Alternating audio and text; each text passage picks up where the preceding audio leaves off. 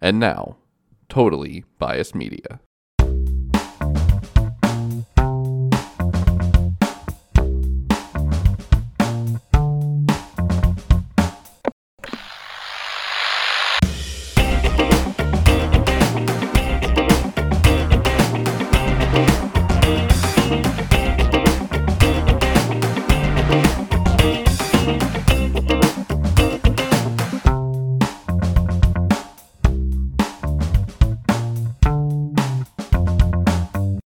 Folks, we at Totally Biased Media have been doing this for 50 episodes.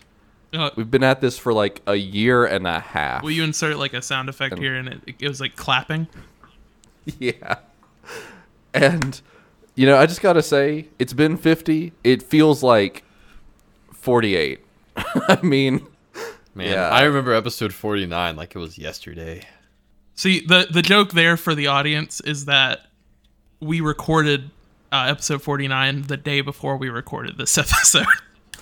and that's 100% totally true. And as far as you know, I'm not lying to you. Why would I lie to you? What am I getting out of it? that is such a weird and benign thing to lie about. Yeah. Yeah, so we've been in the recording booth for about five hours at this point, doing these two episodes Yeah. back to back. Yeah. Fun fact, we've actually recorded all of our episodes without any breaks in the recording. So we've just been doing this for like a year and a half straight. Well, there's been no breaks Uh, from the recording, but I mean, of course, we've we've gone to work. Yeah, like we do have jobs and whatnot. Jackson goes to Yeah. he goes to school. Yeah, I'm just that cool that I'm in school. It's pretty annoying, I imagine, to edit where you have to cut out these just entire weeks worth of garbage. we decided that to celebrate making it to 50 whole episodes that we want to talk about games that are near and dear to our hearts games that aren't necessarily you know on the cutting edge of social media trends like we normally focus on like when we did that episode on sonic adventure 2 which is an incredible game. And Yeah. I'm gonna add that to my list right now. So we're each going to talk about a couple of games that are special to us, uh, mostly games from early in our lives, uh, except for Jackson because his life did only start like four years ago or whatever. so Hey, So- I've got some honorable mentions that are well, one that is older than me. Yeah, Yeah. that's it. Hey, one Yeah. of my games we actually covered on the podcast, so we're basically just going to go round robin. We're each going to talk about a game, why it's special to us, why it's one that we consider one of our personal favorites, and uh, we'll just see where the conversation takes us. So, Jackson, we're going to kick it off with you. What's the first game you want to talk about? Tell me about a game that is objectively a masterpiece, a game that you and everyone else loves. This game, you know, it's objectively a masterpiece. There's never been a point in its history where even its own players despised it, and that's Destiny 2, which comes as no surprise because this is probably like the 50th time I've talked about this hey, game. this is the first time you've talked about the game near the beginning of the episode, though. That's true. Yeah. So That's it's true. a little usually different. not until the end. Yeah. The first game we're talking about on the episode for the first time ever, and hopefully the last. to a lot of our listeners, it's the only game we're going to talk about in this podcast. Yeah. But yeah, my, my my first one is Destiny 2. This one this one has been here for a while. I played I played Destiny 2 even when it was admittedly awful, uh, which was launch and Curse of Osiris, which dark days for this game, and I still played it more than I should have. Yeah, I remember being excited for Destiny 2 to come out because, I mean, Jordan and I, on and off, I think it was a running joke in our family around that time that Jordan could not stop himself from buying Destiny because he Yeah, would buy it and then sell it and then buy it again for a different console. And it happened like, Yeah. I want to think like four or five times. You know, Yeah. it's, it's interesting. Ever since they got uh, cross save, I have played every major expansion on a different console. I started playing this on PS4, and through Forsaken, still played on PS4. When they got cross save right before Shadowkeep, I hopped over the Xbox, That's where most of my friends played it. And then by Beyond Light, a year later, hopped the PC because my friends had PCs by then. And we were like, hey, it's just better to play a shooter with keyboard and mouse. We're burying the lead a little here, though. I would say. Yeah, my, my, my point is, um, came with me through a lot. for sure. What makes you sure. like it so much? the big thing, I mean, uh, one of the big things, obviously, it's got to be, you know, space. I like space. There's a lot of space in this game. There's a lot of times you're just sitting in orbit doing nothing. That's that's gameplay right there. Uh, Jordan, this is in this part. You should include a bunch of sound clips from the Space Core from Portal Two. Yeah, Yeah, yeah. but there's I want and- this yeah. podcast episode to be edited like a Watch Mojo video. I want it to be unlistenable. More so than our regular episodes. All right, Yeah. sorry, Jackson. We keep interrupting you. Yeah. But uh, space, I I really like space. This game is very obviously space and sci-fi focused, which over like ever since I started, you know, playing Destiny a lot has been something I found myself to enjoy more and more. And I feel like I feel like there's not a whole lot of games that really like capture the the spectacle of what space can do. Like this game gets into all sorts of weird like cosmic being stuff that transcends space and time. Like I mean even the Vex, which is just a simple enemy type that, you know, when you fight they just like teleport around and shoot guns. Like you get into the lore of them and you find out like they were created by the darkness millennia ago, but also they're from the future because they can time travel and they've destroyed whole planets. And you just you get into a lot of deep lore that I feel no other game does so well. Like there's obviously tons of games that have super deep lore, but a lot of them don't make it so present. And I really like that about this game because like you don't have to know the lore, but like any game with a lot of lore, it increases your enjoyment of it tenfold. Yeah, and Bungie, they've been making games for quite a while, and they love throwing in like lore tidbits from really old games for some reason. so like, Yeah, I like- can't wait until we find out that one of the races of aliens in Destiny 2 is like actually the aliens from Marathon or something like that.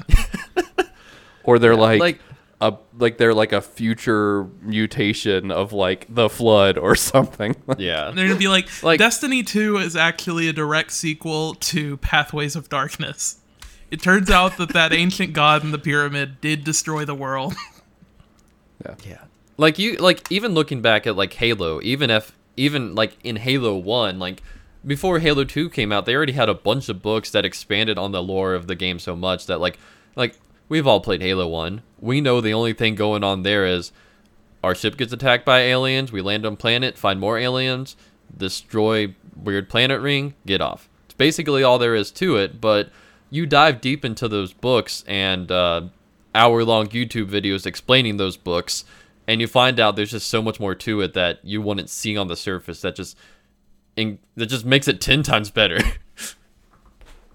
they want to write all this really interesting and intense lore, and then they're like, but let's put it somewhere the players are never gonna find it. yeah, which Yeah. I think I think that was part of the game's biggest problem for a long time. Like up until I'd say probably like Beyond Light, a lot of like the most interesting lore was buried so deep. And I mean, Destiny then 1 the- was significantly worse, where you collected trading cards in the game and then you had to go to the website to read them. Yeah. There was nothing that you could And- look there was nothing you could look at like actually in the game. You it was all Yeah. on their website. Well, and then Destiny 2 launched without anything like that. I think there were lore tabs on weapons and armor and stuff, but not many. And it wasn't until Forsaken that there was actually an in game lore system. But a lot of that lore wasn't really transparent until Beyond Light and Witch Queen, especially because a big playing force in the background of all that is Savathun, and she's not even actually in the game until five years after it came out. Which it, it just shows that the lore is both part of the game's biggest problem and also its biggest strength at the same time. Well, like we But- mentioned, the lore's not really in the game too much. What what is it Yeah. about like the gameplay that you really like? the gameplay itself, it's that it's both simple and complex. At least now there's complexity to it. It used to mostly just be like, you know, equip these weapons that you like and this armor that have these stat modifiers. Which even then it was fun because it has some of the best gunplay of any series. I mean, these are the, Yeah. the people that made Halo, which is the best shooter series of all time. Well, and I would say And- personally, I think Destiny feels significantly better than Halo. Like I think I don't think any other shooter in any genre, any style captures just how good Destiny feels to play. I think it's because Destiny gives you a lot of like good movement options. Yeah. yeah, that's the Destiny. big thing. I mean, I would say if I wanted to name a shooter that I think is better than Destiny, the only one that really comes to mind is Titanfall. Titanfall 2. yeah, Titanfall 2 is because Destiny, even though it doesn't really show it on the forefront, it mostly uh, showcases abilities. Movement, even in PVE, plays a big part. Like, you know, hunters, you have your dodges and your triple jumps. Titans have a weird lift thing that's almost like uh, what Lorok, uh, what warlocks have, but still different. and then you know, warlocks, you can just glide up forever. And, of teleport that- sometimes. Yeah, sometimes you teleport, but only on one subclass. And uh, you know, a lot of that also just showcases how different each class is. Like I feel like even though this is definitely I know the developers like to call it this a lot, but even though this is not really that much of an MMO, a big thing that I feel like a lot of MMOs do is your characters the only differences are like, you know, they're going to have different skill trees, which obviously this does. But even just the basic things feel different to play on each class, which I think keeps them from feeling boring and makes a good like you know if you're starting to get like sort of bored of the game but you still want to play it like you can just switch over to another character and it feels refreshing just because even just your basic movement is completely different on that character. Yeah, I really like how customizable your character is in Destiny between like there's a million different armor pieces that you can Yeah. mix and match however you want and then on top of that you can use there's a thousand different shaders that you can apply to each armor piece and now you can even apply shaders to armor pieces like individually so you can make whatever Mm-hmm. kind of monstrosity you want yeah you can make your titan look like a crayola box if you want to which people Yeah. do a lot But then in in the fan. gameplay, like I don't think that there's like a huge wealth of different skills that you can equip, but every skill, at least like within a skill tree, is interchangeable, basically. Like there are four or five different grenades for even the subclasses that haven't gotten their big rework yet. and then you can decide like how your double jump works and there there are four or five options for that and it, it's definitely a game that lets you do whatever you want and make whatever kind of character you want and And even that's not now, even getting into the weapons, which I think have Yeah. just an incredible amount of variety. Like the way I play Destiny 2 now is 100% different than how I played Destiny 2 at launch. Like I use different weapon types and I prioritize different abilities on top of those weapons and I think like the way that armor stats work is a lot more interesting now and like gives you a lot more control over what your character is actually capable of and there's just there's so much on display here but you're like what you said at first was right jackson it's simple until it's not like this game you can just equip whatever has the highest number and go with it or you Yeah. can be incredibly meticulous and Yeah. build out the perfect character with all of the right roles on all the right gear which requires dozens and dozens of hours of grinding and but it's also satisfying like once you have all that together it feels Yeah. good to use And I feel like a lot of games that have systems like that, eventually you get to the point where you have to. Um, I'm probably going to pronounce this wrong, even though you just said it, but meticulously, however you say it, Yeah. uh, build your build your build. Like a lot of games, you eventually get to the point where everything has to be so specifically in place that if it's not, it's just not going to work. While in this game, even the in-game content, you know, raids and stuff, you can go into just with a simple loadout if you want. Like just equip which guns you think are best and which armor has, you know, the highest stats on it and you're good to go. And I think that's one of the great things this game does is that it makes it to where it doesn't have to be complicated unless you want it to. Well, I think we've we've gotten into a lot of Destiny 2 already, but I do want to ask an important question that I'm sure all of our Destiny head fans are just dying to know. uh, what's the go-to exotic gun? I mean, it's got to be Ace of Spades. It's, it's the best gun in the game. It's a it makes things explode. Are there any other uh, guns in the game that are named after famous rock songs? Uh, Probably a lot. We just don't know. yeah. Yeah, my go-to exotic gotta be freaking. I saw the sign. yeah, rock songs. It's gotta be freaking Dancing Queen. My favorite exotic is Call Me Maybe. it's getting heavier as we go. Well, that's already more Destiny talk than I think we've ever gotten into in a single episode before. So I think it's time to move on. Jason, what is the first game you want to talk about? Well, my first game is, I believe, the oldest game that we have on this list. And it's also a game that it's hard to get into. I think you have to be like in a really particular mindset because uh well, I'm just going to go ahead and say it. My my first game is Morrowind, Elder Scrolls 3. And it's a game that I distinctly remember playing like on our original Xbox when we were kids. And I remember dumb stuff like being told like, "Oh, if you name your save file this," and it was like some kind of weird profanity, then you'll you'll get like bonus items or something like that. Uh, because you guys wanted to make me look like a fool. not you guys. You. not not Jackson. He wasn't there. The fans. This was 2003. listeners. He was a baby. I remember putting a lot of time into it back then. You know, at the time, like, I mean, it was it was big, but it was never quite as big as something like Skyrim or even Oblivion. But I, ne- I never really gave it a chance, like as an adult, until sometime like halfway through college, where I finally like sat down and said like, okay, I'm gonna. what happened was I sat down and I was like, I'm going to finally play Skyrim because I like I played it like on and off throughout.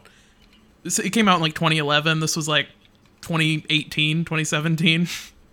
so I've been playing Skyrim on and off that whole time. But it wasn't until college that I was like, all right, I'm gonna sit down and actually try to play this game and like beat the game and play all the DLC. and I did that. I played through Skyrim's main storyline. I did a bunch of the side quests, and then I played through the the vampire hunting DLC Dawnguard, and then I built a house. and then I was like, all right, it's time to play the last DLC Dragonborn. And then I saw that that DLC takes place on an island that you go to in one of Morrowind's DLCs. So I was like, I guess I gotta play Morrowind now. and then I did, and I sat down with it, and I was like, wow, this game is really ugly, and there's so much reading in it. But I was just kind of already like engrossed in the world from playing Skyrim. And as I just got like deeper and deeper into it, I was like, wow, this game is good. Uh, It was like, it doesn't treat you like a kid because I mean like that's kind of one of my main complaints about Skyrim is that there there's nothing where you have to like really think to do a quest. It's always just like okay, well here's a compass marker, go here and kill this or pick this thing up or go through this dungeon. But Morrowind's a lot more complicated than that with its journal system, which I mean like some people could say it's outdated, but when you get a quest, it doesn't tell you to go it doesn't give you like a mini map icon or anything like that and it doesn't always tell you exactly what you even need to do with that area. So like you could get a quest that's just like investigate what's going on at this mine.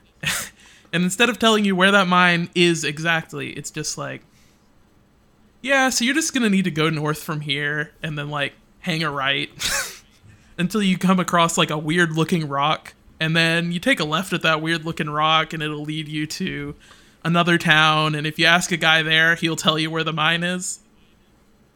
And like it really expects you to think and pay attention and kind of engage with the game that at that point like I'd never really had to do before.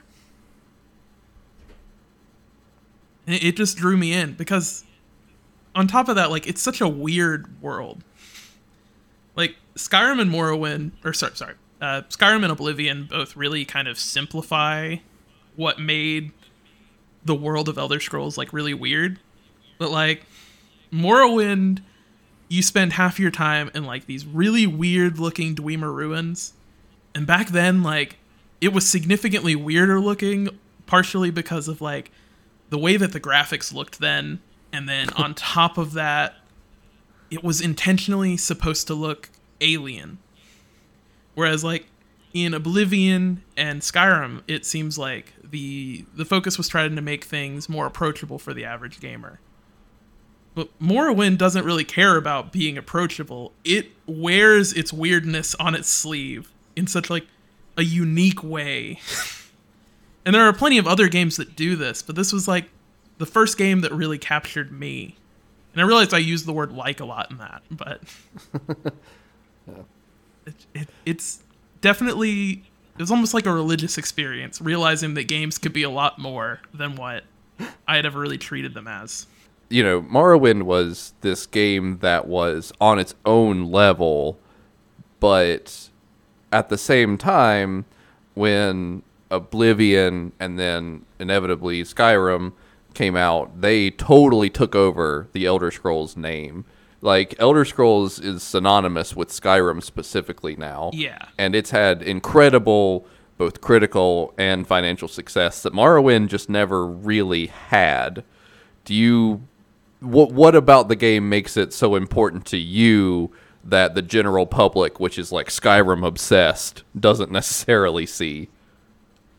I mean, Skyrim puts a lot of time and effort into being approachable. It is a game that like if you want to, you can sit down and get really into the lore. You can read the books and all of that.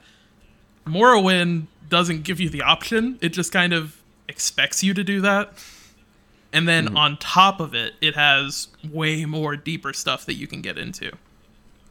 And it's also just from an era where game developers and writers could be weird in a way that I think like the HD area of gaming really kind of killed because of how much additional work and how many people had to look over every little thing that went into the code. But Morrowind doesn't have that kind of oversight creatively or like from a corporation, kind of like games do now. So, the beginning of Morrowind, when you're leaving the first town, a wizard falls from the sky and his name is Tarhiel. Like the basketball or the you know the, the college. College. Basketball team like because and you find out more about this. You learn something about the developers as you play that there is a big duke versus uh versus uh, UNC. UNC kind of like rivalry going on in the office. The best sword in the game that you can get normally is called Goldbrand but there's a special quest you can do that upgrades it into an even better sword by like adding like 10 points of damage and adding like a fire enchantment or something like that. And that sword is called Elton Brand. It was a basketball player.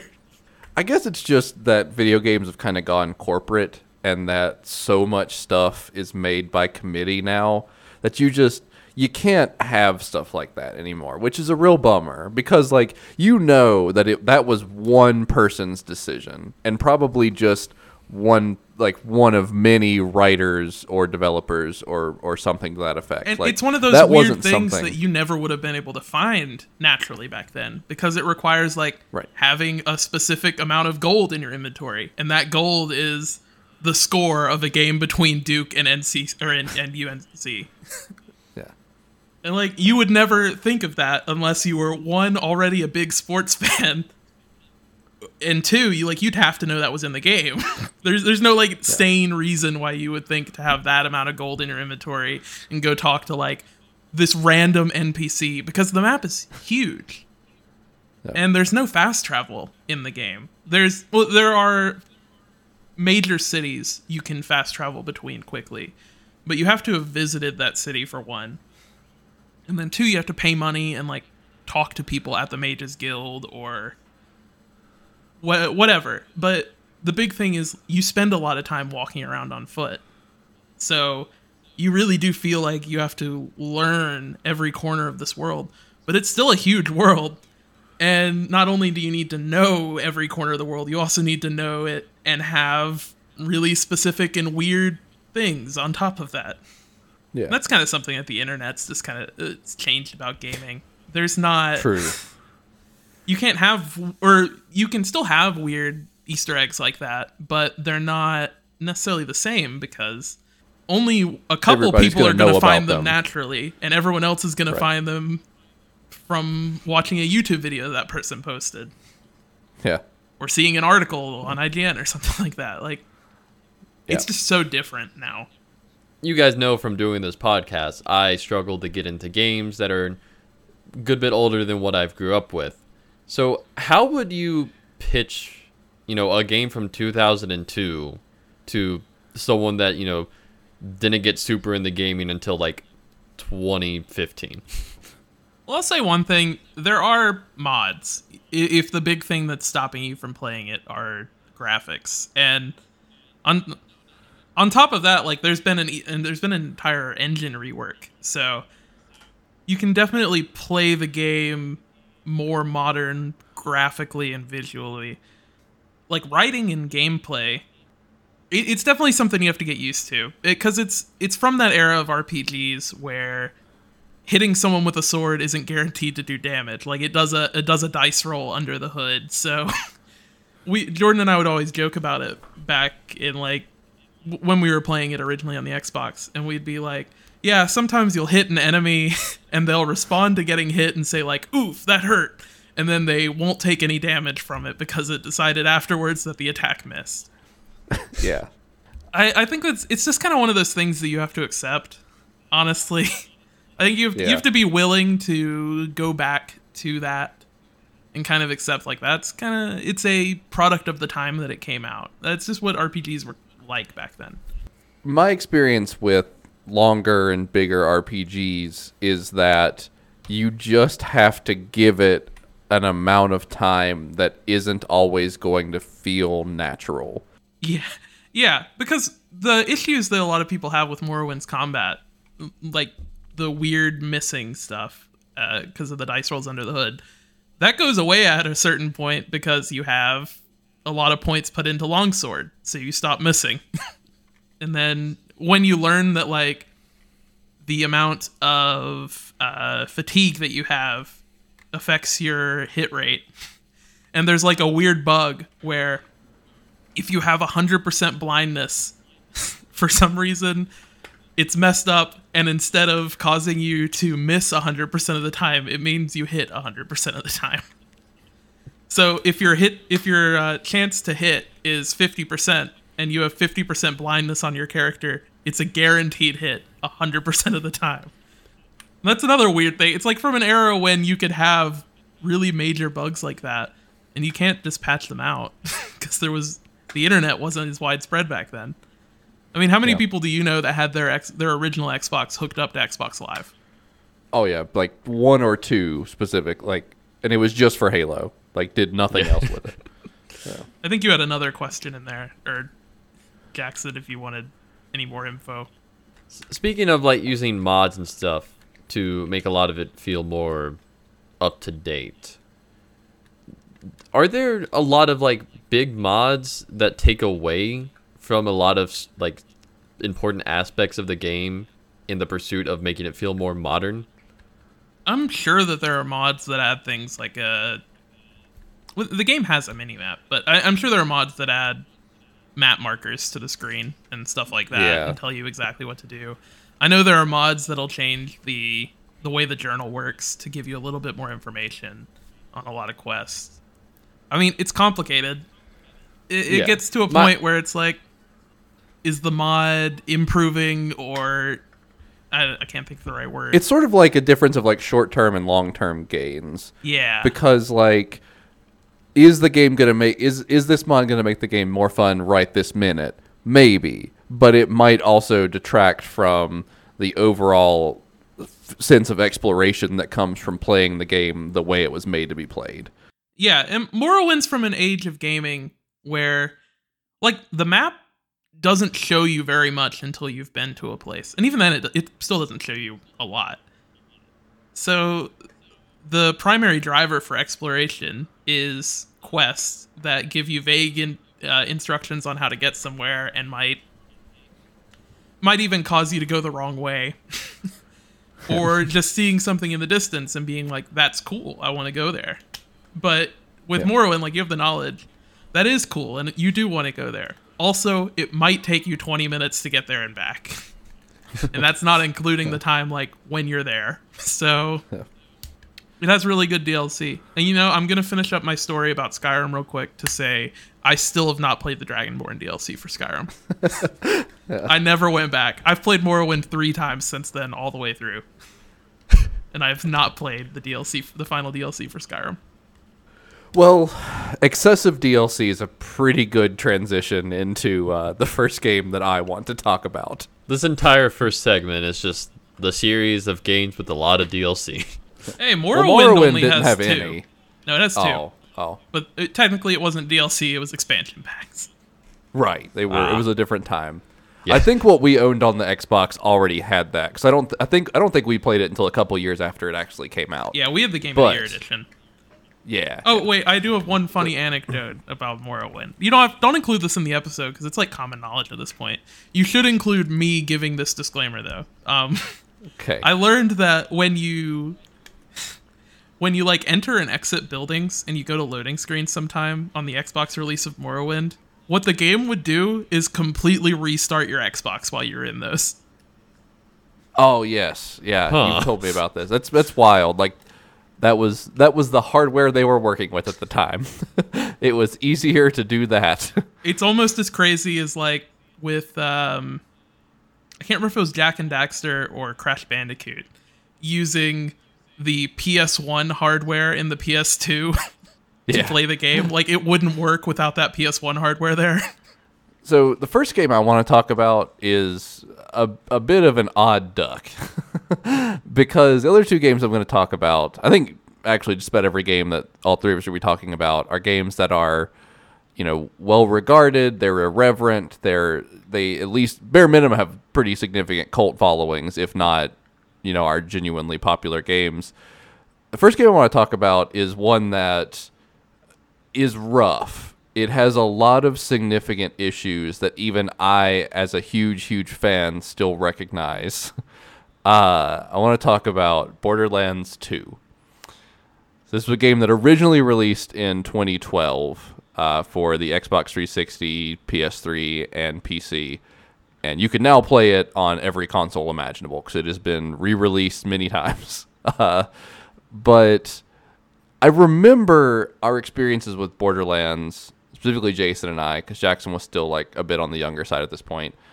Our experiences with Borderlands were interesting. I bought Borderlands because it was like twenty dollars, and Jason's birthday was like the next day or something. So I bought it on a whim as a gift for him, not even really knowing what it was, and it was something totally unique. This idea of like a shooter and an RPG rolled into one with you know these this weird sense of humor and weird aesthetic that I was really really into at the time.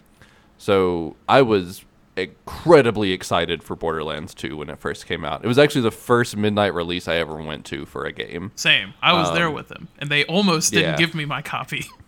Yeah, because Jason was not 17 yet, and it was rated M. uh, but Borderlands 2, I was just immediately totally in love with this game pretty much from the get go. Um, if you're unfamiliar with the Borderlands franchise, they are sort of the precursors to the quote unquote looter shooter genre.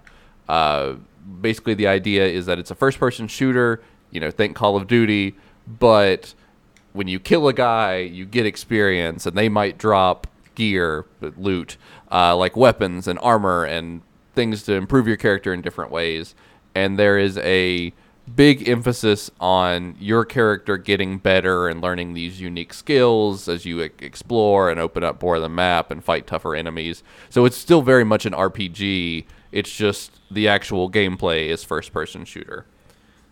So Borderlands 2 admittedly has not aged the best in some facets. I think it has a pretty abysmal sense of humor. uh, I didn't even love all of it at launch. Like there were definitely some incredible moments, but for the most part, I I wasn't even impressed with some of the humor back then, and it's only gotten worse over time. You got Are the you t- rainbow joke, and that's basically it. Are you freaking telling me that you don't think shooting McFace is the funniest joke in gaming? There are a lot of things that happen in Borderlands that are just there to be like, look how weird we are. Um, and a lot of the time they succeed in being weird, but not in being weird in a good way.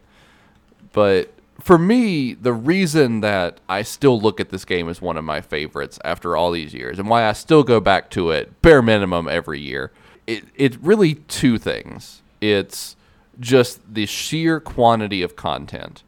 This is a big game. There is probably 40-ish hours of missions to do in a single playthrough, and on top of that, you have you know new game pluses, and then they've added four major expansions. I guess five major expansions now after one in like 2019 that came out of nowhere. But there have been five major expansions and then a bunch of smaller ones and then a couple of DLCs that have just upped level caps or added new weapons and gear and stuff. So like there is just a ton of content to this game and there is a ton of variety in how you play it. There are six classes with totally distinct abilities. They each have three skill trees, which can turn them into totally different characters. Like, this game can go some absolutely insane directions just whenever, just by what character you play as, or what skill tree you prioritize, or what weapons you use. I, I have played this game. I have finished this game and done New Game Plus as every class in the game at least once. And I also have like two other characters that were at the max before the most recent level cap expansion and like I am in the middle of a replay now, finally trying to platinum the game. Like I probably have 200 to 250 hours in this game and this is like a single player game with a finite ending. This is not a Destiny situation where it can just go on forever. But I have still just I I love this game and I've gotten to where I know it so well that generally when I play it now, I like have it on mute and I'm listening to a podcast or something. Like this is just a comfort game that I know I'm going to enjoy and that I know so well that I can just go in and focus on, you know, this I'm going to play it with this weird build or I'm going to prioritize this type of weapon which I don't normally use or like there's just so much you can do with the game that I just really really love and it still has me going back even though sometimes the characters talking is like nails on a chalkboard to me. I've only beat Borderlands 2 twice. Uh, also both like very close times beating it. So I was very like, I still like you know had a lot of the games, like just its core in mind when I replayed it. But I you know I played as a different character the second time I played it, and it just it felt like a completely different game. And Yeah. I have I've started saves of this game way too many times that I have not finished. I'm sure I've played as every character at least for it, at least for two hours, and each time it just it feels completely different. Even in the starting, even in the beginning, when you know you're limited to like, you know, just basically just your action skill and whatever guns you find along the way, it still feels so different. For sure. I, For I remember you always really wanted to play this game, Jordan, because like any time that we would need to play a game together, or not, you know, need to, but anytime we'd want to, it, w- would almost always be this game. We'd almost always start a new save file instead of just picking Yeah. up from where we were. So I've Yeah. probably played the intro to this game a million times, and at this point, I'm I'm obviously not quite as fond of it as you are. What do- what do you think is what do you think it is about the game that keeps you coming back so much? So I, I think it really is just the build variety. So all six classes have totally unique skills, and as many times as I've played the game, there's always some combination I've never tried out before. Um, currently, I am playing as the Gunzerker, which is my least used class. His whole thing is based around dual wielding, and I'm specifically using a skill tree I had never used before, or prioritizing a skill tree I'd never used before. I'm using multiple, but like people and the places are the same, but how I am handling these situations is different every single time. And, you know, even just looking at the characters on the most surface level, there's so much variety. Um, there is a character that their whole deal is just they put down a turret, and then the character I'm playing as now just can dual wield. And but there's also much weirder ones. Like there's a character who can put out a hologram of himself and then turn invisible. And uh, that's actually a really good one to focus on because not only does he have this really unique ability, he also can do a lot of wild things with it. you can just use it to get away from you know from enemies. And there's a whole skill tree that's just around using that defensively for getting out of tough fights. And there's also like a skill tree that focuses on letting you use that time to set up the perfect snipe so you can take out one big enemy in one hit. And there's like another skill tree that focuses on just straight up letting you deal a ton of damage while you're invisible. Lets you throw kunai that explode and deal elemental damage and like just that one character has those three totally different styles to play them. And also on top of that, you can mix and match them and you can prioritize different weapons and you can grind for different gear to, you know, play up this stat versus that one. And every time I play the game, I'm doing it in a way I haven't played it before, which is just really, really cool that I can still be doing that after I've beaten the game bare minimum 20 times. But I've started probably 30 or 40 characters. So there's just, there's so much here. No, I definitely hear that. I, I I enjoy Borderlands. I've never been as into it as either of you are. Or maybe I was at one point, but I've definitely kind of moved away from it. It's definitely like a fun game, and it's great to play with friends. I, I don't know why I've just kind of bounce off of it. I know Jackson, you really like it as well, don't you? Yeah, I'm a I'm a big fan of Borderlands. I even three, which is honestly uh, not very Rough. good. Uh, I even that I like I really enjoyed when I played that, but Borderlands two is still you know it's still a game I think about a lot, even though I've not played too too much of.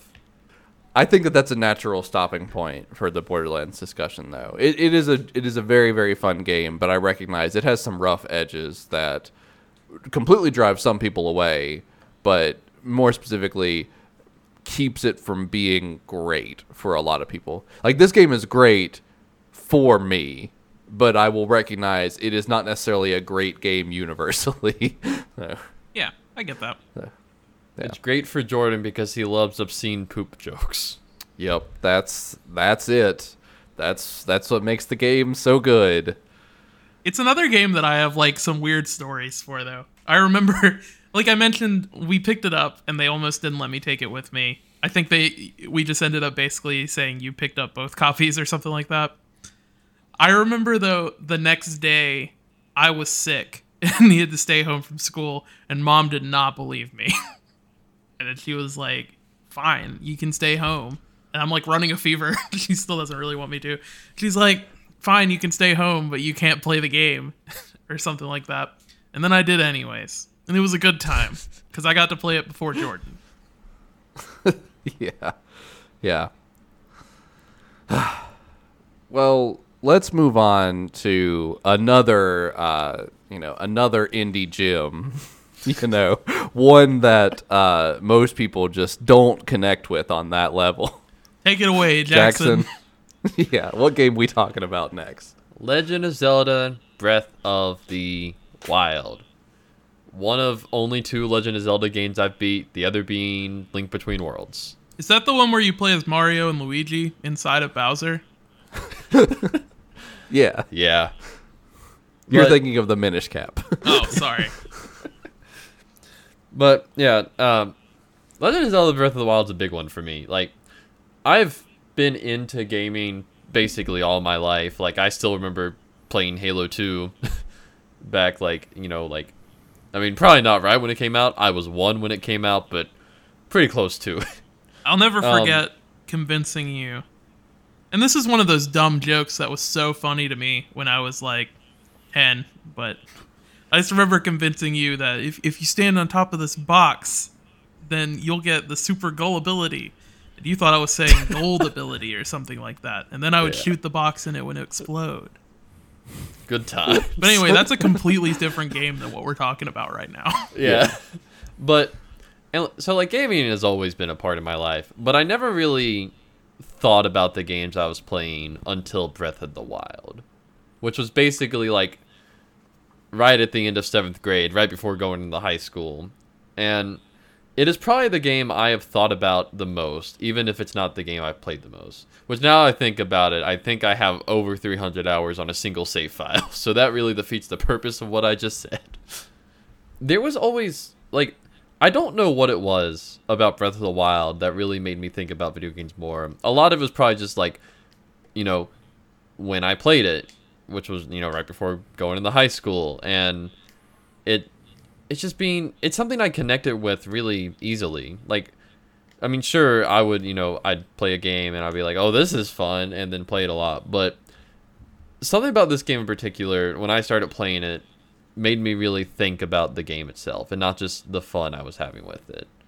And I, I think that is really the sense of adventure that this game invokes in the player. No other game has an open world quite like this game. A lot of games have tried to uh, mimic it, but haven't really done a good job.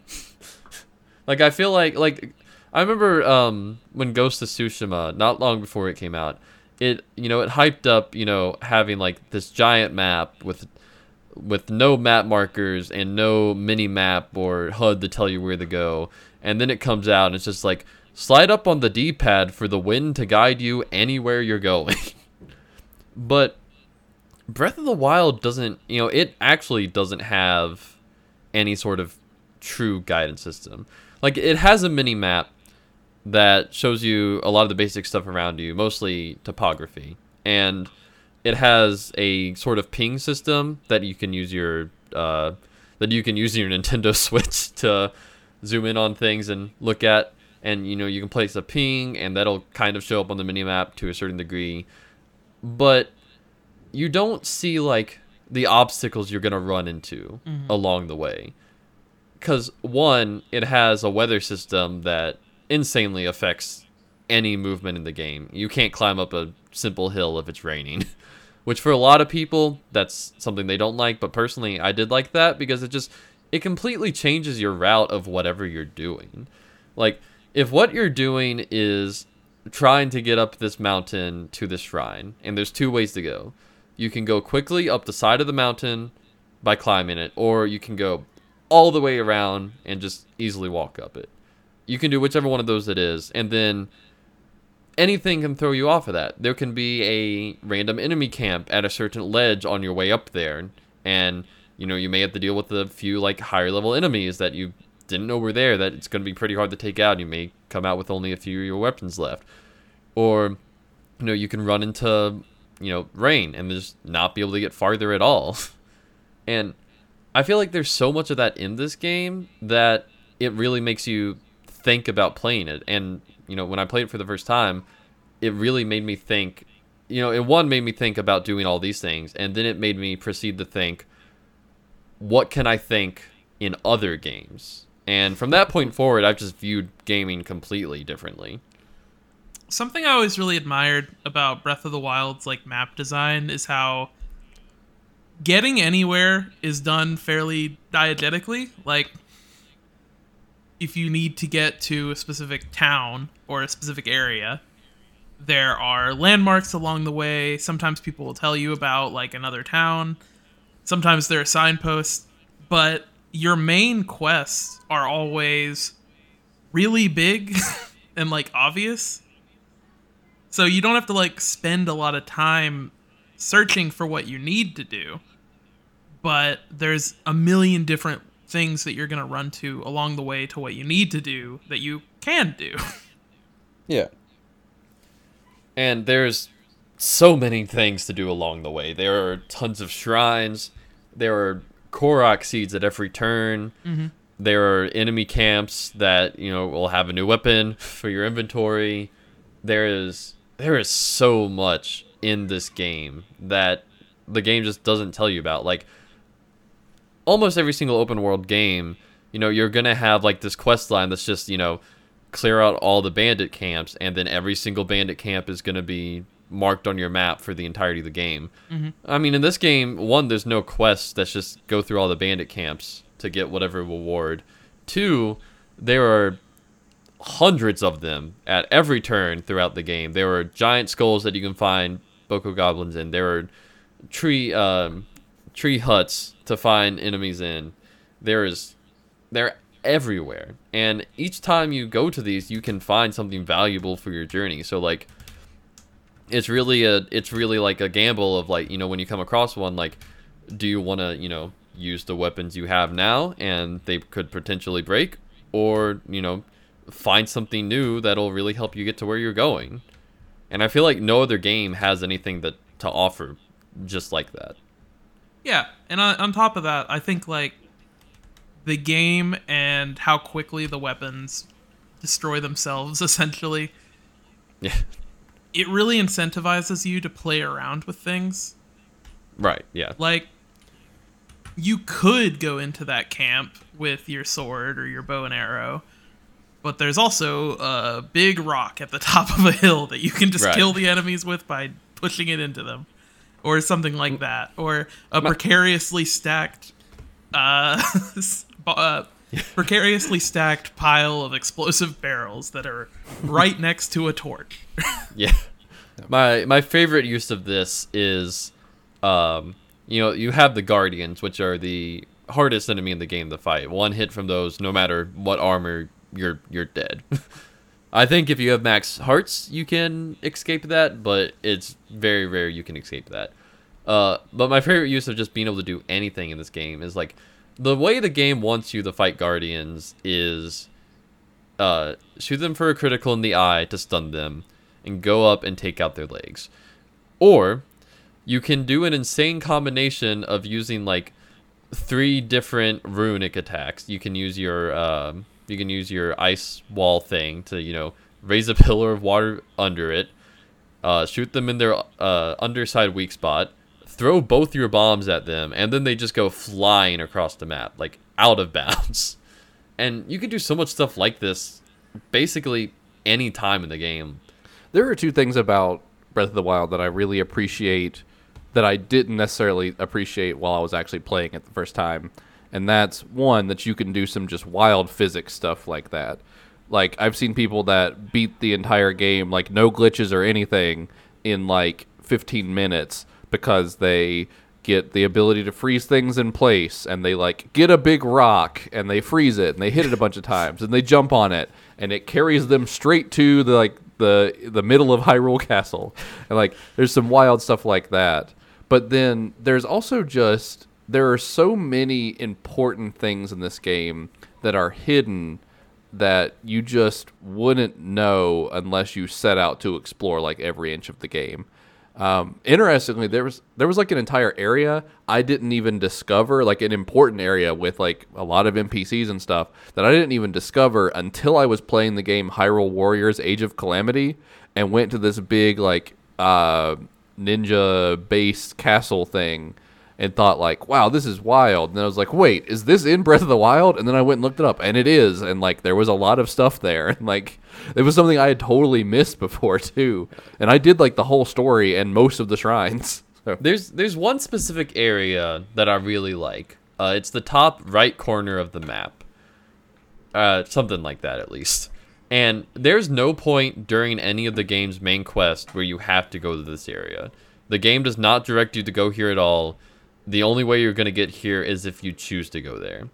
And there are two very important things here. One, there is a shop where you can use guardian parts to make you know guardian armor guardian weapons and it's some of the best gear in the game and just unless you choose to go here unless you choose to explore it you're not going to find it like there's no quest to lead you there or anything the second thing one of my favorite parts of the game is um I had to track back a little for this.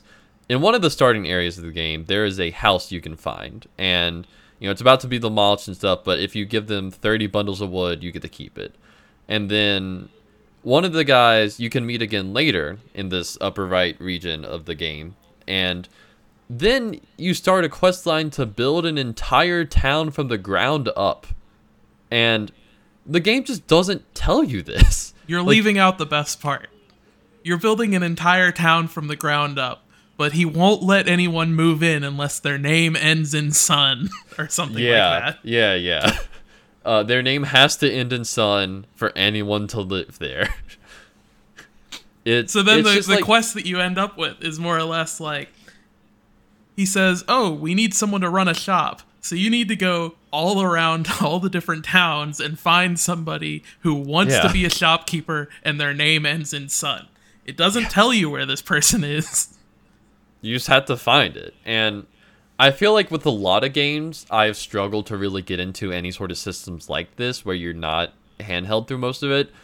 But Breath of the Wild just does such a good job at making you want to explore every single nook and cranny of the entire map that I really I just don't understand exactly how they did it. There's so many systems in play to make it such a great exploration game that I don't think any other game could possibly copy this. It's No definitely could a do- game where the people working on like the system side of things and the people working on the map design and world design stuff were really working in harmony together.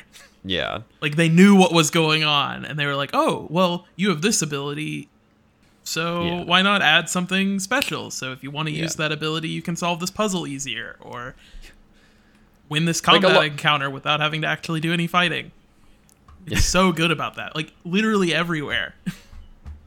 like um one game I'll use as an example, which I absolutely love this game, but I'm um gonna be mean to it for a minute. Uh, Horizon Zero Dawn has one of my favorite wor- open worlds in the sense of how amazing it is to just walk around, but there's not really anything to do except find more enemies to fight, and your abilities that you have don't really let you the, they don't help you explore the world more. And I think that's just that really shows just the differences in in open world. Like Breath of the Wild also has a beautiful open world, but and that's you know that's good. Like that can really be make or break for an open world game. Like look at Far Cry 6. Very bland looking open world. Like it's not interest there's nothing to see in that game that looks interesting to go to. you just go to your next map markers. And Horizon Zero Dawn, you see interesting things, you go to them, nothing happens. Breath of the Wild, you see interesting things, you go to them, you find a whole town that you get to build. and I think I think that whether, you know, like the combat itself, the fact that this is, you know, Legend of Zelda, one of the biggest gaming series of all time, I think that is what makes this game close to perfect. I like Zelda. His name is Link. No, I like Zelda the princess. Oh, sorry, I've never played one of the games. I wasn't aware know there was a character these. named Zelda in it. My second game is the newest game on the list, and that is Disco Elysium. I know that I spent a lot of time gushing over this game when we talked about it on the podcast when the uh, the Final Cut edition finally rolled out and it got console release and like voice acting, controller support, whole bunch of stuff. But honestly, Disco Elysium is one of the greatest games that I've ever played. It doesn't have a whole lot going for it gameplay wise, right? Because most of the time that you're playing the game, you're reading and selecting things from text boxes. But for one, the game is still gorgeous with like its hand painted art style that is completely unlike anything else that I've played recently. And its approach to telling a story without having any combat in it.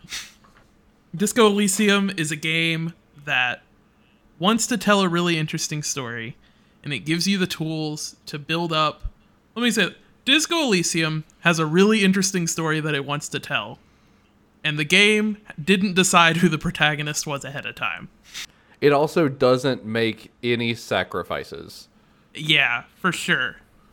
I think that the um, the thought cabinet idea is just incredible, and the idea that building up your character is done in real time. I guess that's that's the big thing I want to th- I want to say. The character in Disco Elysium is built in real time as you play the game. There's not a whole lot of character building before you start actually playing the game. Everything that your character becomes by the end of the game is done based on how you respond to people and the different ideas that other people put in your head that you decide to spend time on and energy. And and he says spend time on, he means literally. Like you have certain things you can choose as like this is something I want to think about. And then you just spend time thinking about that thing in the game like while you're doing other things and eventually your character is just like yeah, I guess that does make sense. And they're just they've pieced that together. That's now part of their personality. Like it's it's wild how much control you have over your character in this game, but how it only affects the story in the most natural ways. Like it's never overt. Yeah. Disco Elysium's honestly kind of hard to talk about just because of how utterly unique it is. Yeah. There hasn't been a game like Disco Elysium made ever. Ever. the closest we got were like 90s point and click adventures, but there was still like a a lack of imagination about what games could be at that time where we just never got anything like this. Um, also, this game was an incredible endeavor from like an artistic standpoint and from a writing standpoint, and games just didn't have the budget to do those types of things back in the day, especially like a small studio coming out of nowhere like this group is. I don't know how to say their name. Yeah, I don't know either. Zaum? um, Zom, uh, something to that effect. But even though I don't love this game as much as you do, and that there are things that I have minor gripes with, I, I will say this this might be the smartest game I've ever played. The way that they pull off a complex narrative, a completely unique character progression system, and just building a fleshed out world as such one coherent package is just it's it's appalling, especially for this to be done by like a small indie studio. this is the one game of the three that I couldn't decide really what I wanted to talk about ahead of time.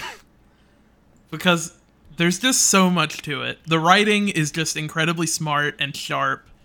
It has this really good blend of social commentary with telling an interesting story and the social commentary being like a really important part of the story a world that feels real. There aren't there are a few characters that are, are, are a bit much, but for the most part, like every character seems real and they have their own thoughts and motivations.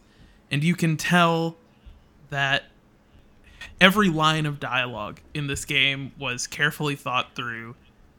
I don't it's just it's just an incredible game. I'm gushing over it. I love this game so much. And I wish that more games could be like this, that they would be willing to. Like, what specific things do you think other games would benefit from taking from Disco Elysium, I'm or not taking, but trying to mimic? I mean, I have to say, it's really cool to have a narrative based game where your character grows over time.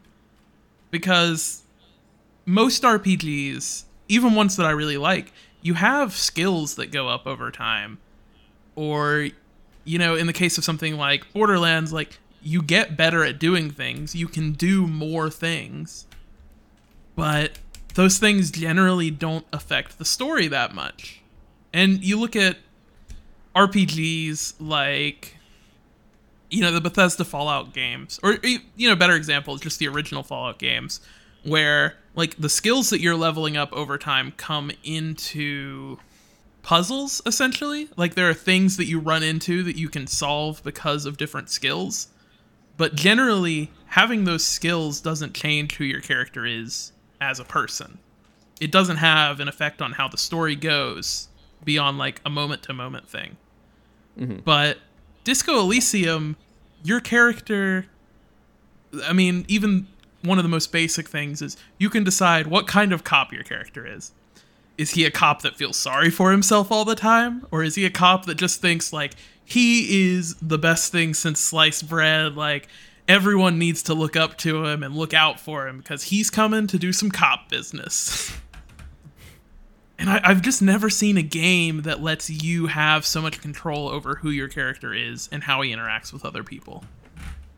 a lot of that stuff is what interests me about the game. Like I, I really, I really want to give this game a shot, but due to its lack of any like traditional, like obviously from the games I've talked about, I you know I like a lot of heavy action games, I'm deeply sorry that you never learned how to read, Jackson. Hey, I know how to read. I love reading Destiny lore. how would someone that has never had a real like how is someone that's never really had an experience with a basically text only based game get into a game like this? Because i really would like i would would really love to give this game a shot because there's a lot that interests me like how different this game can be depending on the way you play it is really interesting and i love the art style of the game. It is it is probably one of the prettiest games i've ever seen. So i would really love to give it a shot but how would someone that hasn't had experience with a game like it get into it Probably look at it more like reading a book or solving a puzzle at this. Imagine it's like reading a book, and every few pages you have to put together a jigsaw puzzle. It's a choose your own adventure book, except instead of it just saying if you choose A, go to page whatever, it's a complicated math problem to tell you what page to go to. I mean, if you want a world that you can just really, you know, dig your teeth into, where like every corner has something going on, I, I think you just kind of have to accept. And I, I think it's one of the strengths, honestly, that it doesn't have combat. It incentivizes you to find out of the box solutions to any problem that you run into.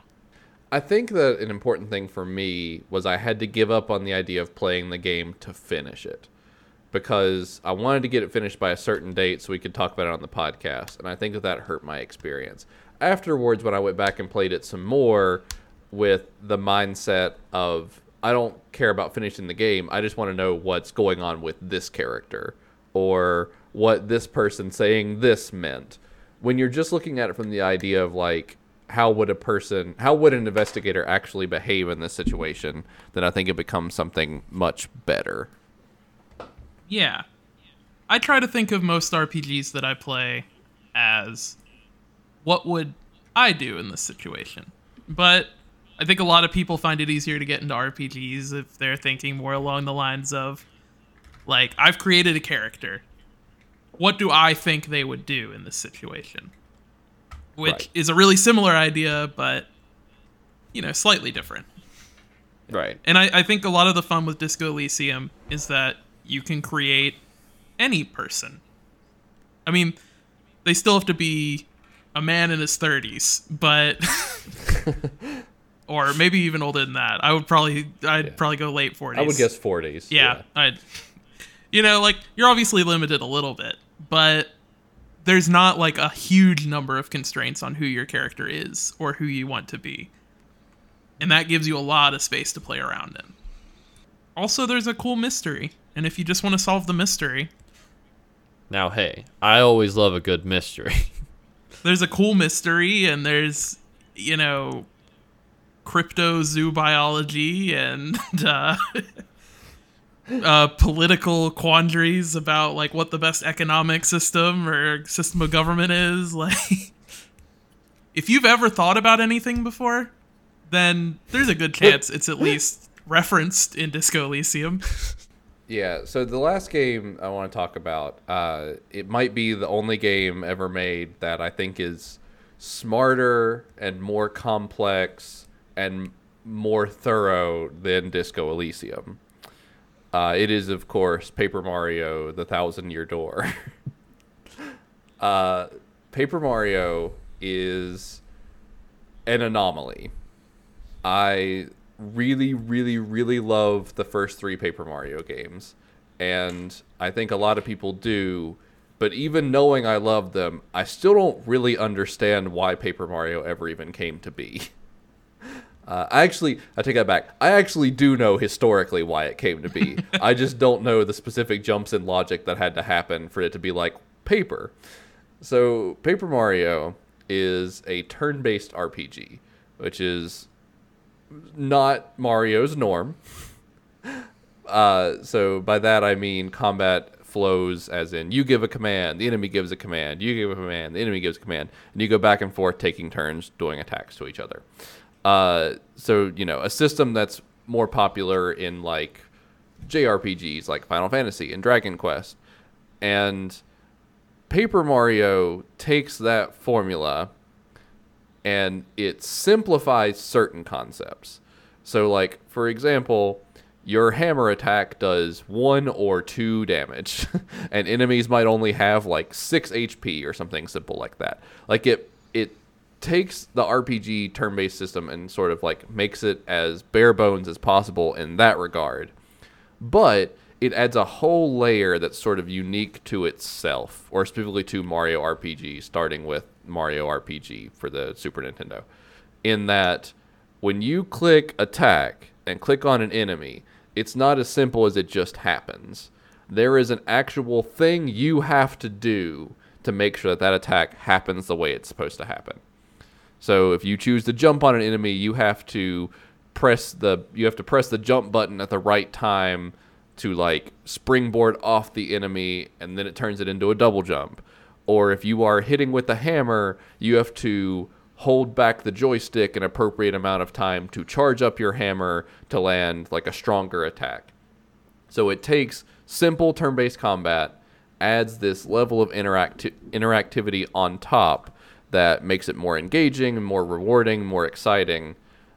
And then it takes an already good core conceit as like an active turn-based RPG and it puts it into one of the weirdest and wildest settings possible.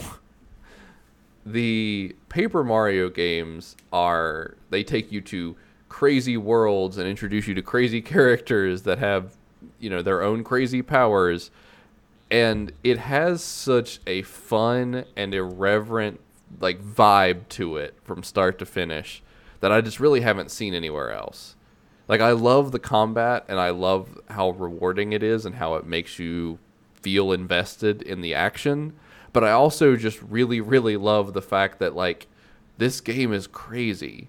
Like it's you go to these vibrant, colorful places and you meet these characters that say the weirdest and genuinely funny, like still to this day funny for a 2004 game. Yeah.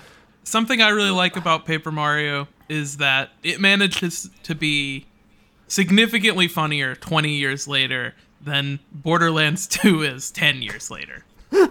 yeah. Yeah. And it's they're both going for like that irreverent crazy comedy style, but Borderlands Yeah. decided that it was going to be edgy.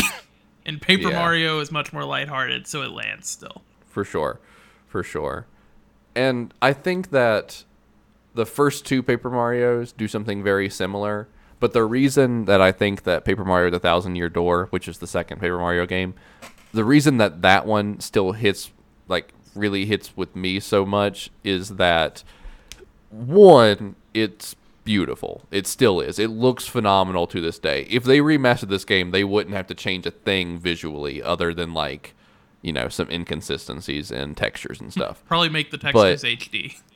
well yeah that too. But like like they would have to change very little for this game to still look fantastic to this day.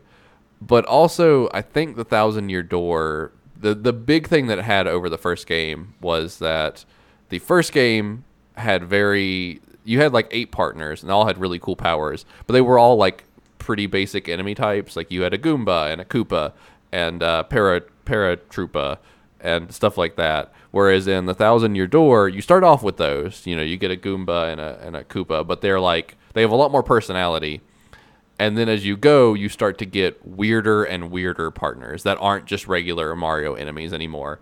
Like you have this ghost who is a diva opera singer type situation, and you have a uh, let's see, what's another especially weird one? Uh, you have a Yoshi, but it's a baby, but it's like a professional fighter by trade.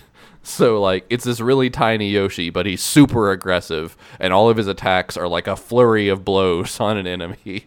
And you know they have cool ways they work in combat, but they also have cool things they can do to solve puzzles. Like, um, you know the the Koopa, you can hit the shell to go under grates or you know fit in small spaces Mario himself couldn't get to.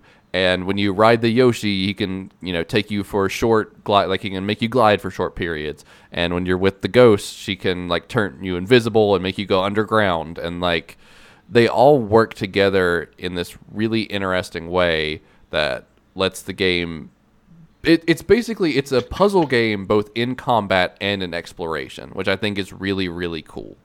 And I think it's something that a lot of games could learn from where there's that continuity between exploration and combat where a lot of games totally separate those two things. I always really enjoyed the the Mario RPGs. They're surprisingly much better than they have any right to be. For sure, for sure. They're both good RPGs and just good games of their own right, even separate from being a Mario game. Yeah, I mean, you're not going to get like a super intense story that you might get in a Fire Emblem game. But in terms of Mario stakes, they've never been higher. Yeah, I, I really love I love both the Paper Mario games and the Mario and Luigi series, which started on the Game Boy in like 2005 or something to that effect. Yeah. Like I would love for either of those to come back in a big way. Uh, I've prepared two questions for you, and I think this really feeds into the first one. Um, why do you think, personally, uh, that Nintendo hates Paper Mario so much? So this is gonna sound like I am kidding, and this is going to sound like I am trying to just minimize this in some way. I think on some level, Nintendo execs, specifically ones directly related to Nintendo's first party development and all that, are genuinely intimidated by the older Paper Mario games. I think that they reached a level of quality with Paper Mario: The Thousand Year Door that didn't make sense with the sum of its parts. like it is good in a way that an RPG about Mario characters in like being made of paper specifically should ever be. and I think that they almost wanted to push more variety because they didn't want that to overshadow other facets of Mario. like like that's I mean that's a, a crazy conspiracy theory probably, but like it it almost feels like it was too good and they had to switch it up somehow. because every Mario every Paper Mario since Thousand Year Door has had some weird gimmick. That made it bad in most cases. Most cases, yes. Super Paper Mario, Super Paper Mario. It's a hard one to say. That was the first one I played. the one on the Wii. Yeah. That one was actually like a pretty good extension of what Paper Mario could be. It was a very different game, but it was still good. Now, I like I said, I haven't really played too much of the original Paper Mario games. Uh, was Super Paper Mario? Did it add like the 3D parts, or, or like the switching between dimensions? Yeah, right. Specifically, the switching between dimensions was entirely new. I mean, they were all technically 3D, or both the first two were technically 3D. They weren't just on a 2D plane Yeah. like the main parts of Super Paper Mario were, but it's, you know, it is what it is. But like Super Paper Mario was fine. Uh, Paper Mario Sticker Star on was rough. There have been three really bad Paper Mario games back to back in the last several years, so Sticker Star was 3DS, Color Splash was Wii U, and then Origami King is Switch. So, Which one was the one that had Mario and Luigi from Mario and Luigi? oh, that was actually a Mario and Luigi game, not a Paper Mario game. That was Mario and Luigi Paper Jam. I would consider that a Um, Paper Mario game. He's in it as like a primary character. Yeah. yeah, I just I feel like there is so much potential here for more games in the same style as the first two Paper Marios and I would love them and fans would love them and they would sell like crazy and they're just not capitalizing on that, which is really sad because I think it's not just these are good games. I think these are like like there there's a charm to them that there's just not in other games and really not in some other entire genres. So I think something don't really know. special about Mario is that he's incredibly recognizable, but has no personality other than what like fans have ascribed to him. yeah. So like with an RPG, you can really do just about anything you want with Mario. The only thing we know about him is that he's Italian, a plumber, and he likes saving princesses. yeah. Yeah. Like like you can really do anything you want. He can be he can be nice to his brother, he can be really mean to his brother. Luigi, now that is a strong character. I think honestly Luigi is a lot more like well thought through than Mario. Mario has like no personality. Luigi is terrified of everything. which is a big part of both Mario and Luigi games and Paper Mario games. and honestly, people have been saying for like years that we need a Paper Luigi game that specifically focuses on what Luigi was doing during the second Paper Mario. Mm-hmm. And man, I would I would drop, you know, 60 bucks for that. so, I just think it's it's interesting because in any situation that I've seen in a video game, I know what Luigi would do. but I have no idea what Mario would do. he'd beat the bad guys. Duh. Now, Well- Waluigi though. Oh. When we get in that Paper Waluigi game. Yeah. One day. That's the one we're all waiting on. Well, we'll be coming back for part two of our 50th episode. So I guess our 51st episode. But It's For it's now- good because now we don't have to plan anything between now and Saints Row. yeah, And we Yeah. and we can just play whatever game we want to next week on the on the stream. so I think that means it's time to pull the plug. Jackson, what is something else you've been into? Recently, I have found myself playing Rainbow Six Siege a lot, and I mean like a lot. I, I got to level 30 within a week. I don't think I'm level 30 and I've played on and off for since the game came out. When I first played this game, I played it on PS4, and I played it a good bit over like two months, but like not a whole lot. And by then, I was only like level 25. In like the past week and a half, I've already hit level 30 because I've played this way too much because it is a really good game, which you wouldn't think that because this game has one of the worst online communities I have ever seen. I have never received hate messages from anyone when playing a game before this one. It is like an it's like an almost every single match thing where I am getting messages that are just filled with hate because like either one I did something another teammate didn't like or two the other teammate killed me just with a like a simple headshot. Yeah, I do have to be honest and say like something incredible about Rainbow Six Siege is that people will message you really angry whether you're good or bad at the game. yeah, it is it is insanely funny just to finish the match and just get messages like this.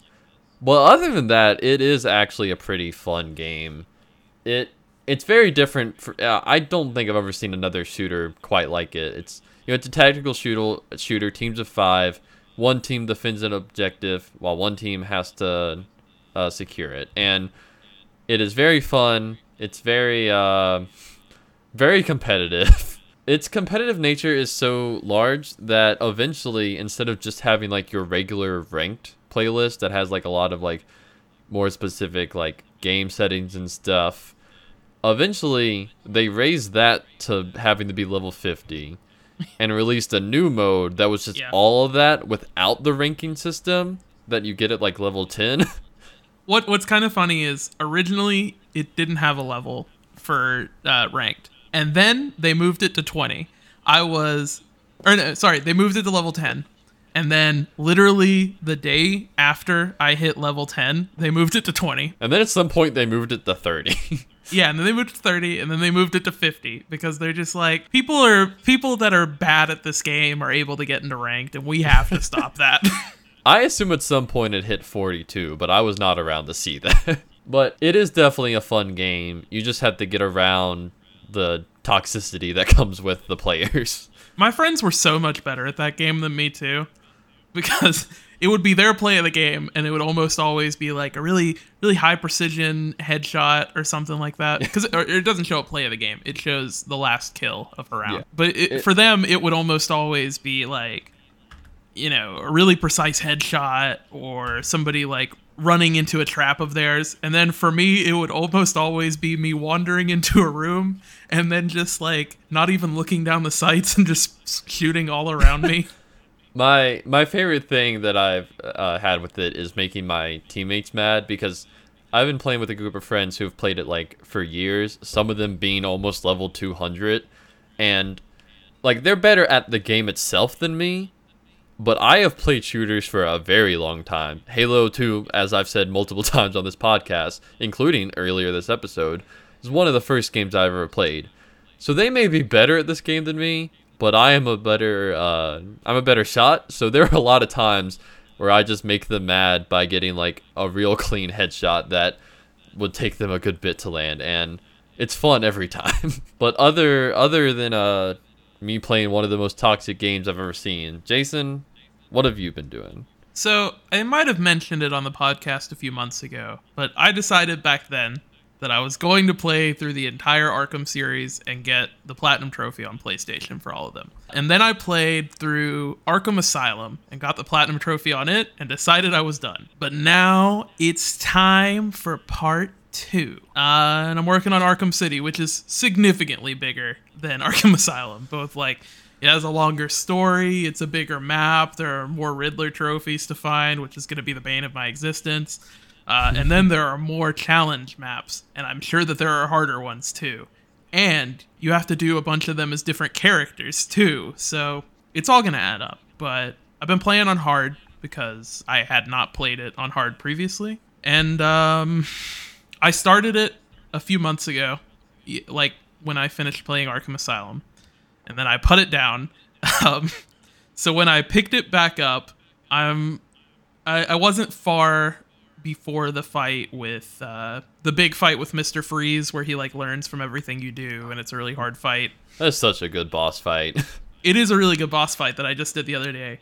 But when I first picked up the game, I was in an area that was like pretty difficult where everyone had guns, and I died like probably 15 20 times in one sitting before i could like figure out how to get out of the situation and i just imagine that it was probably really hard for abby to watch I really do not like the hard difficulty of Arkham City because the hard difficulty for Arkham Asylum is perfect. Like enemies have a little bit more health, not too much, but the biggest thing that makes it harder is it gets rid of the counter uh the counter flash above enemies' heads, which I think is 10 times better than just giving enemies twice as much health. I also played Arkham Asylum on hard mode. Arkham City brings back the counter flash on hard mode for some reason, which I guess it needed to, because if you went straight from Arkham Asylum playing on hard to Arkham City playing on hard, and suddenly you just got like beat down by three guys at once, it probably would be really annoying. Yeah, I I just I don't like how the compromise for getting rid of that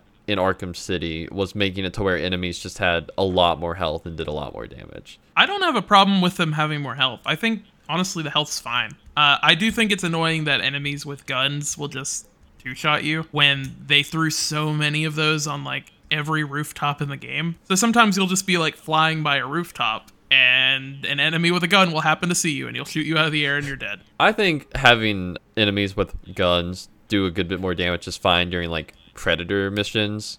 Like Yeah. I think that I think that really raises the stakes of that. But getting like hit from a single bullet when you're flying through the air, that is pretty annoying. I wish they could like change the difficulty for both, like make th- like technically make them like two different enemy types or something. I don't really know how it. I'm sure there's a better system when it comes to game development. I don't know anything about game development, but if they could just like switch switch it to where the random rooftop enemies like they're not gonna kill you one hit, and then the predator mission ones they might. I think that would make it a pretty good trade. It's still really fun. And I'm excited to get to do the challenge maps as Nightwing, my favorite DC character. Speaking of though, I was when Gotham Knights comes out, I was planning on playing as Red Hood. I've been changing my mind. I think I'm gonna play as Robin. I, I just I like Robin like aesthetically a lot better than Red Hood in this game. From what they've shown so far.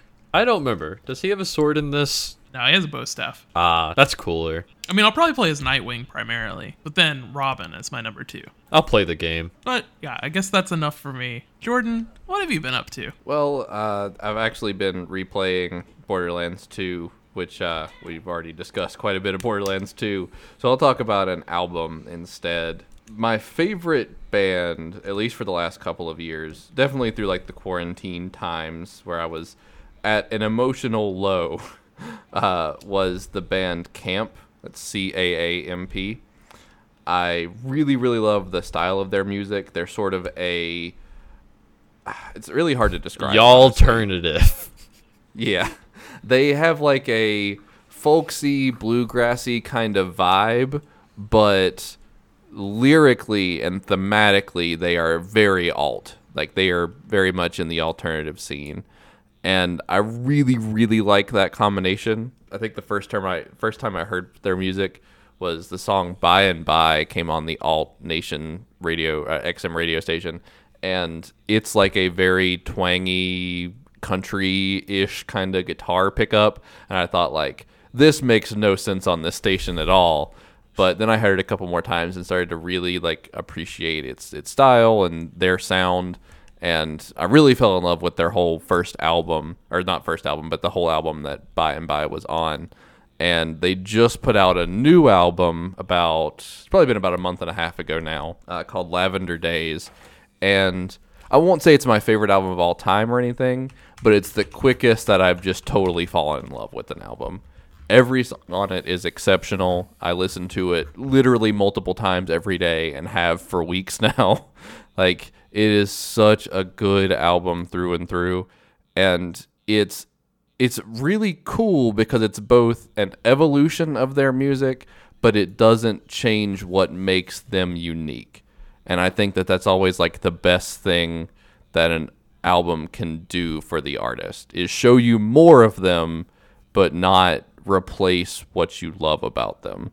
Dang. So I'm just I'm really really impressed with this album and like their music as a whole, which I've really only even known about for like two two and a half years now, even though they've been together for several. So you should check it out if you like, you know, like folksy type of alternative music, which there is a surprising amount of these days. uh, the, the band is uh, Caamp C A A M P, and the album is Lavender Days.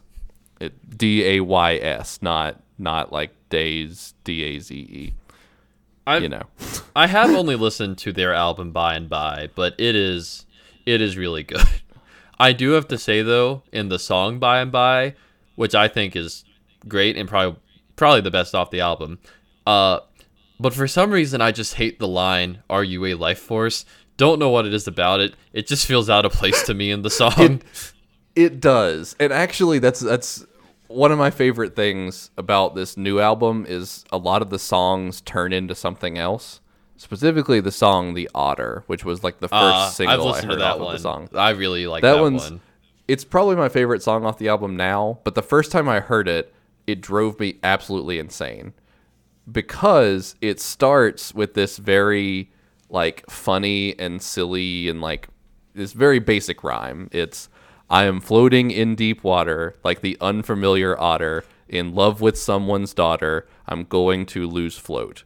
And it's that which is like ridiculous. It was really just like they they wanted to say the line I'm in love with someone's daughter and they just like googled words that rhyme with that and built the song around it. But what I love about the song and why it's really really grown on me is that's the first verse and the chorus is like how did the world begin and when will it end? Like like it starts with this like silly like funny love song type thing and it evolves into this very existential song about like what is existence? And i really love that. A couple of songs on the album make similar jumps. There's another really good one called apple tree blues which starts as like very generic bluegrass lyrics and turns into like hasn't organized religion really hurt us all? and I really love stuff like that. I really love when music evolves over the course of just a song. So I I really like when songs do that. I freaking love when they take put the put the freaking lime in the coconut and shake it all up. that's what music was supposed to be. And we got it wrong every song since.